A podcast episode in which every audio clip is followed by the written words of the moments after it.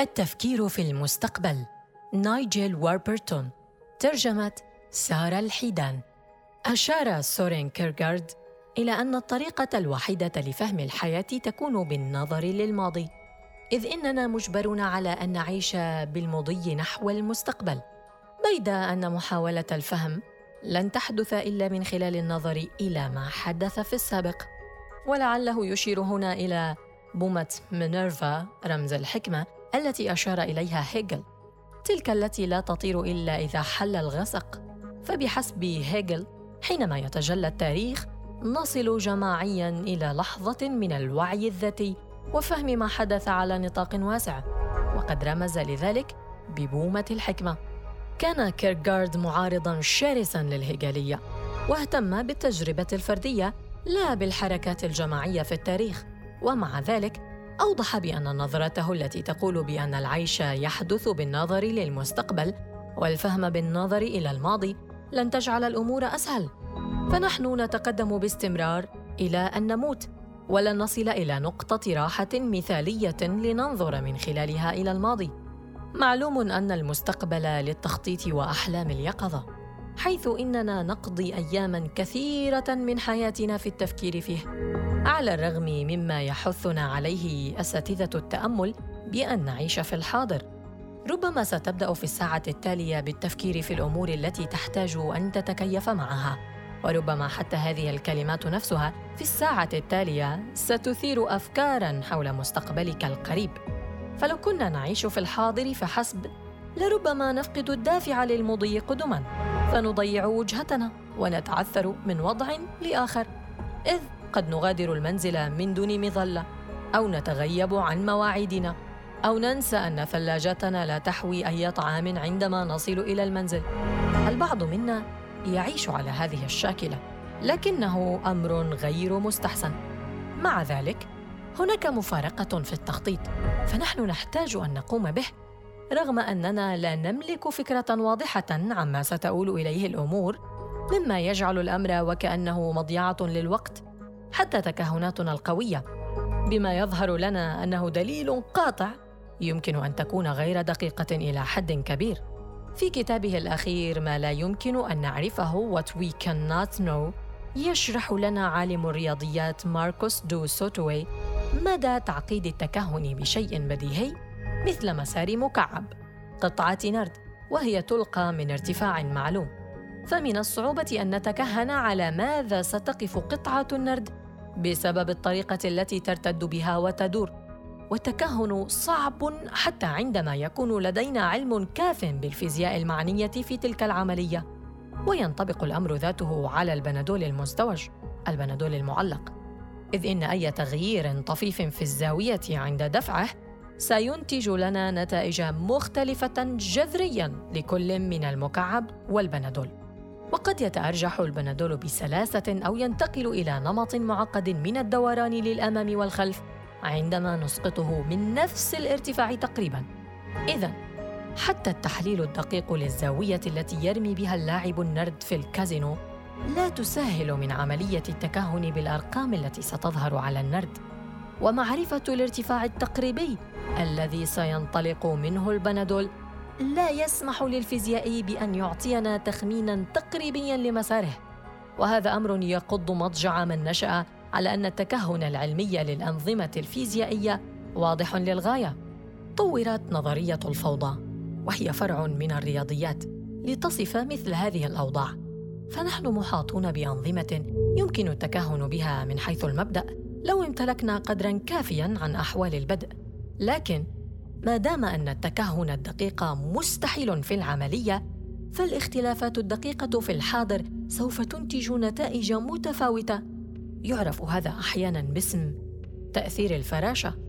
نسبة إلى سؤال عالم الأرصاد إدوارد لورنتس عام 1972 هل يمكن أن تثير رفرفة أجنحة الفراشة في البرازيل إعصاراً في تكساس؟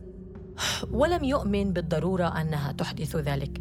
إنما كان سؤاله بالنظر إلى تعقيد الأسباب التي تؤثر في الطقس هل يمكن أن تكون ظروف الطقس المختلفة في أمريكا ناتجة من سبب صغير ورقيق مثل رفرفة جناح فراشة على بعد آلاف الأميال؟ لقد طرح هذا السؤال لأنه رأى أن الطقس بدا وكأنه مثال نموذجي عن صعوبة التكهن بنتائج من التقريبات التقديرية. لا يوجد فرصة غامضة تدار هنا، ومثلما أشار ديفيد هيوم في القرن الثامن عشر، نحن نستخدم كلمة فرصة عندما نجهل الأسباب.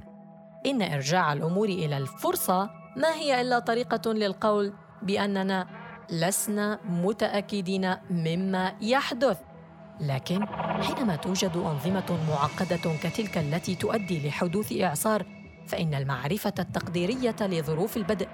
لعلها لن تكون كافية للتكهن التقديري بالنتيجة. في هذه الحالة حدوث إعصار. ما دام أن الاختلافات الدقيقة يمكن أن تكون مسؤولة عن تقلب الطقس من حال لآخر. أوضح لورينز هذا الأمر في تعريفه للفوضى توضيحاً متقناً حين قال: الفوضى عندما يحدد الحاضر المستقبل، لكن الحاضر التقريبي لا يحدد المستقبل ولو تحديداً تقريبياً. في حياتي حدث الكثير مما لم أتكهن بحدوثه، وكان يمكن للكثير من الأحداث أن تقع بصورة مختلفة تماماً.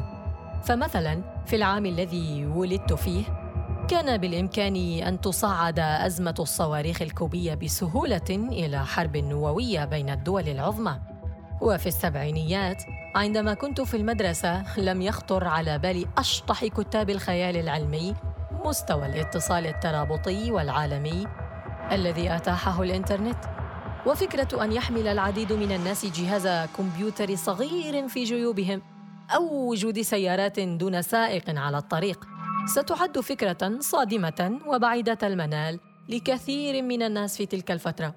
أما اليوم فيتكهن العديد من الناس بثقة أكبر بإمكانية أن تحل الروبوتات والكمبيوتر محل البشر. هناك من يشعر بالقلق من سيطرة الذكاء الصناعي على العالم، وأن صبر هؤلاء قد ينفد بسبب قدرات البشر المحدودة نسبياً. لكن من يعلم أن ذلك سيحدث؟ يخطئ الأذكياء في تنبؤاتهم بدرجة كبيرة فقد صرح الفيلسوف لودفيك فيتجنشتاين الذي تدرب كمهندس طيران وكان أذكى من الكثير بأن ما من أحد سيصل إلى القمر. وذلك قبل عقود قليلة من وصول أحدهم للقمر فعلياً. إن الحل ليس في تجنب التفكير في المستقبل ولا بأن نهيم في الحياة بأعين مغلقة نحو الكارثة. بل نحتاج أن نرسم التكهنات نحتاج أن نفكر فيما يمكن أن يقع. ما يرجح حدوثه وما قد يقع لو سارت الأحداث بصورة خاطئة تماما. يواصل المتنبئون بالطقس تنبؤهم بحالة الطقس.